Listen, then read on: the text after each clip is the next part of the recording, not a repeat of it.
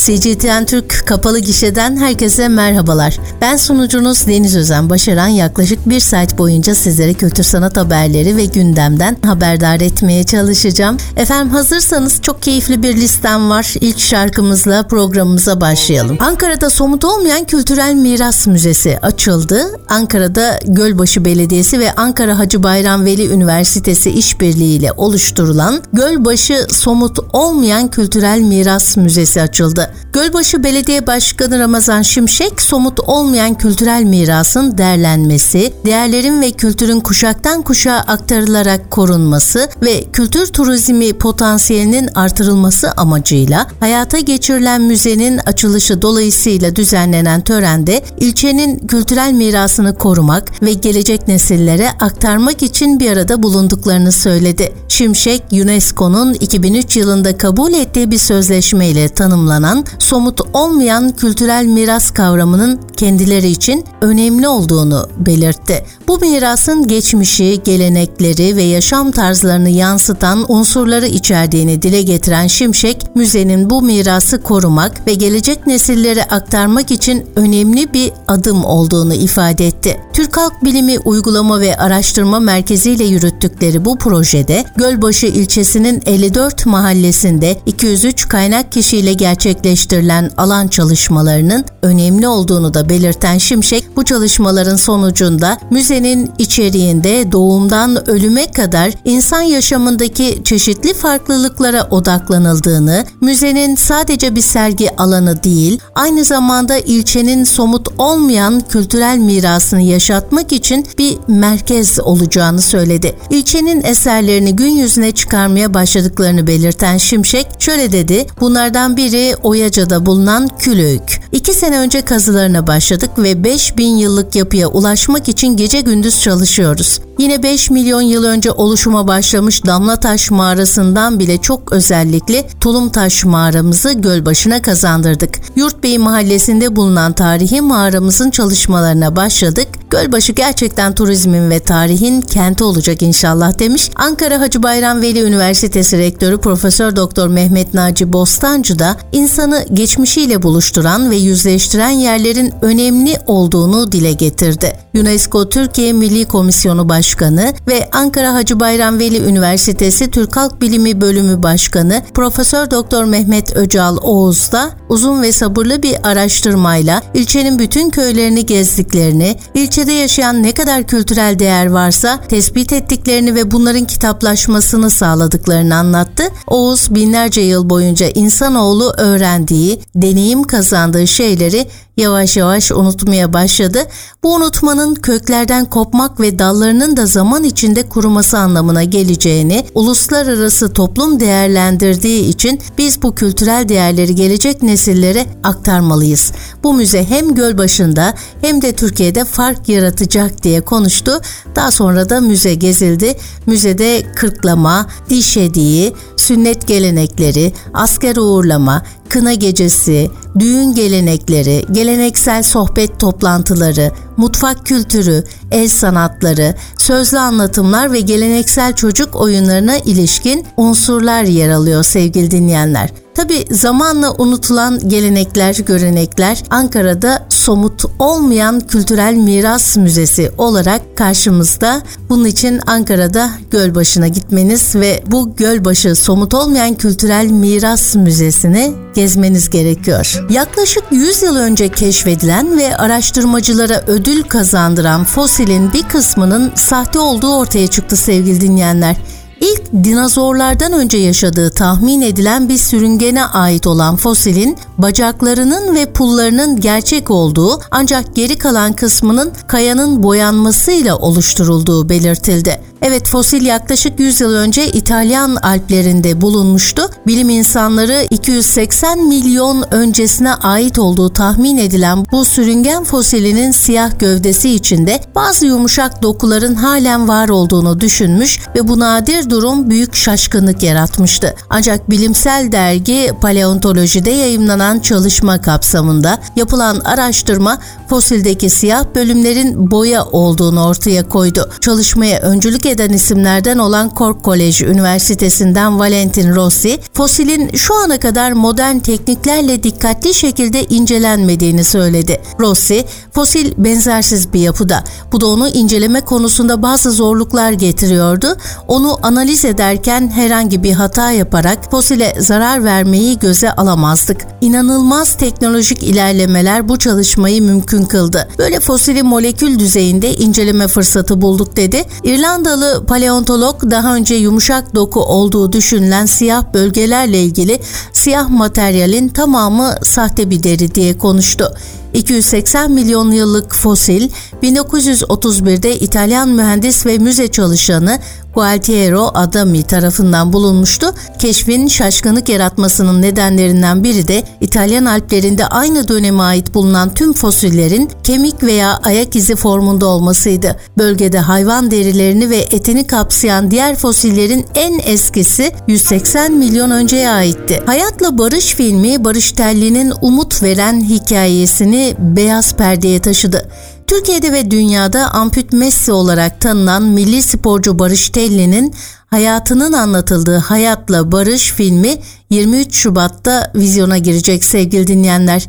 Küçük yaşta geçirdiği talihsiz kazadan sonra bir bacağını kaybeden Telli'nin hikayesini beyaz perdeye yansıtacak filmde Rol alan Taner Ölmez, Bülent İnal, Nazan Kesal ve Sinan Tuzcu filmin hikayesini ve canlandırdıkları karakterleri anlattı. Yapımda Barış'ı canlandıracak Taner Ölmez, Telli'ye benzediği için filme dahil olmuş olabileceğini belirtti. İyi ki uğraşmışlar, iyi ki bana gelmiş bu film. Sonuç çok güzel oldu. Benim için ayrı bir macera, yeni bir aşama oldu. Ben bir projeye önceden hazırlanmayı, farklı bir şey yapmayı çok severim. Bayılırım böyle şeylere. Eve ödev götüreceğim bir proje oldu dedi. Ölmez hazırlık aşamasının da çok zor olduğunun altını çizdi. Barış ve milli takımdaki arkadaşlarının arasına girdikten sonra açıkçası rahatladım biraz. Beni oyuna hemen dahil ettiler ve çok zaman geçirdik. Bir yerden sonra ben onlardan, onlar da benden biri oldu. Fiziksel zorluğu hala aşamıyorum. Ellerimde hala o günkü nasırlar duruyor, geçmedi. Kanedyenler üstünde dengede kalabilmek inanılmaz zorken benim o kanedyenlerle top peşinde koşmam, mücadele etmem gerekiyordu. Ben amput milli takımı kaptanını oynuyordum. O yüzden mücadeleyi iyi, estetik bir şekilde yapmam gerekiyordu. Çoğu zaman açıkçası umutsuzluğa kapıldım. Bunu bir daha yapamayacağım ya da ben bu işin altından kalkamayacağım dediğim çok oldu. İlk defa kanedyeni aldığımda bir hafta ellerimi sıkamadım. Bunu denemeden bilemezsin çok zordu. Farklı farklı yerlerim ağrıdı. Ellerimin ağrısı geçti, omzum ağrıdı. Fiziksel olarak beni acayip derecede zorladı. Birçok yerde umutsuzluğa kapıldım. Beni o umutsuzluktan da Barış Telli ve yönetmenimiz çıkardı. Genç oyuncu izleyicinin film izledikten sonra umutla sinemadan ayrılacağını aktardı. Tabii ki hüzünlenecek ağlayacaklar ama filmden mutlu bir şekilde çıkacaklarına inanıyorum. Barış'ın hikayesi öyle. Barış'ta ben negatif bir hal hiç görmedim. Barış'ın eski fotoğraflarına bakınca bazen bir fotoğraf anlatır ya her şeyi. O umudu onun gözlerinde görüyorsun. Acayip bir şekilde kanedyenlerle objektife bakan muazzam bir enerji var. O enerji hiç solmamış, tükenmemiş. Bugün buralara kadar getirmiş muazzam şeyler başarmış diyor. Hayatla Barış filmi 23 Şubat itibariyle sinema salonlarında olacak şimdiden duyurulur.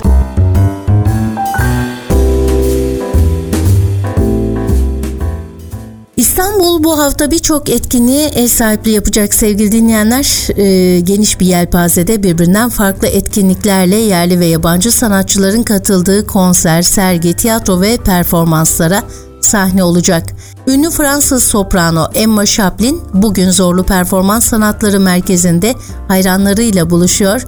Carmina Meo albümüyle uluslararası çıkış yapan Chaplin, sanatsal vizyonuyla müzik dünyasında iz bırakmış bir sanatçı olarak görülüyor. İstanbul Devlet Opera ve Balesi 24 Şubat'ta AKM'de olacak Atatürk Kültür Merkezi'nde 2. Mehmet Operası'nın premierini gerçekleştirecek romantik dönem opera literatürünün en önemli bestecilerinden Gioacchino Rossini ve librettist Cesar Dolevalle tarafından kaleme alınan eser Türklerle ilgili operalar içinde en önemlilerinden birisi. Cemal Reşit Rey konser salonunda 23 Şubat'ta Gülşah Erol Quintet ve Nils Peter Molvar, 24 Şubat Cemal Reşit Rey Müzik Topluluğu ardından Mehmet Ali Şanlıkol'la Cemal Reşit Rey Senfoni Orkestrası'nın konseri de müzikseverleri ağırlayacak duyurulur. Fransız yazar Fred Redix'in kaleme aldığı Çağlar Çorumlu'nun yönetip başrolünde olduğu Şakşakçılar.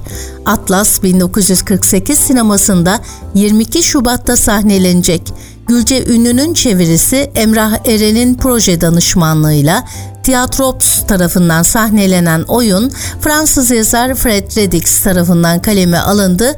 Erkan Baylav ve Albina Özden'in de oyuncular arasında yer aldığı eser 1895 yılında geçiyor sevgili dinleyenler. Costa Cortidis'in 1900'lerin başında gazetelerde yayımlanmış gerçek bir haberden Çiçekçi Sokağı'nda işlenmiş bir cinayetten ilham alarak yazdığı ve yönetmenliğini üstlendiği Çiçekçi Sokağı oyunu bir adalet, bir cinayet, bir kadın hikayesini sahneye taşıyor. Başrollerini Vilma Elles ile Costa Cortedis'in paylaştığı oyunda aynı zamanda Alp Balkan, İlkay Özşen, Dilara Tabak, Ali Alkın Aydın, Pari Mayıs ve Akın Kaplan rol almışlar. Tiyatro Rodeos'un komedi ve dramı harmanlayan müzikli oyunu Çiçekçi Sokağı 24 Şubat saat 20.30'da Beylikdüzü Atatürk Kültür ve Sanat Merkezi'nde siz sevgili tiyatro severlerle buluşacak. Şehir tiyatrolarında ise bu hafta 21-24 Şubat arasında Rüstemoğlu Cemal'in Tuhaf Hikayesi, Üsküdar Müsahipzade Celal sahnesinde Zehir, Müze Gazhane Profesör Doktor Sevda Şener sahnesinde, Sivrisinekler Müze Gazhane Meydan sahnede, Gidiş Dönüş Moskova, Gazi Osman Paşa sahnesinde, Ben Medya Değilim, Kağıthane Sadabat sahnesinde, Yatak Odası komedisi Ümraniye sahnesinde, Sivrisinekler oyunu Müze Gazhane Meydan sahnede, Mavi de Bisikletim Üsküdar Kerem Yılmazer sahnesinde ve Fosforlu Cevriye Harbiye Muhsin Ertuğrul sahnesinde gösterilecek. İstanbul Devlet Tiyatrosu'nda da 20-25 Şubat arasında Bir Nefes Dede Korkut, 80 Günde Devre Alem, Her Şey Yolundaymış gibi Frankenstein, Çarpışma ve Kırmızı Küre sahnelenecek. Eserlerinde doğayı sembolik anlamlar yüklediği bir unsur olarak öne çıkaran ressam Merih Yıldız'ın Yeryüzünün Şarkısı Ütopya sergisi Galeri Diani'de 2 Mart'a kadar görülebilir.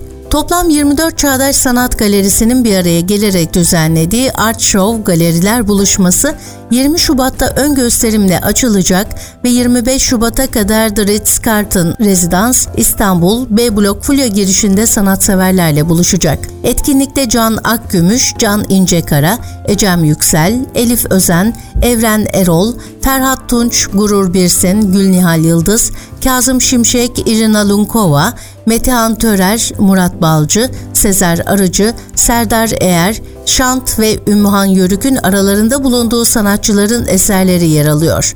İstanbul Lale Müzesi'nde yer alan 21. yüzyıl çağdaş sanatının etkin isimlerinden ve pop art hareketinin öncüsü Andy Warhol'un eserlerinden oluşan Andy Warhol Pop Art sergisi 31 Mart'a kadar İstanbul Lale Müzesi'nde devam edecek. Geldik bugün de programımızın sonuna veda vakti. Yarın aynı saatte yine kültür sanat haberlerimle birlikte mikrofon başında olacağım. Şimdilik hoşçakalın. Keyifli bir gün olsun hepimiz için.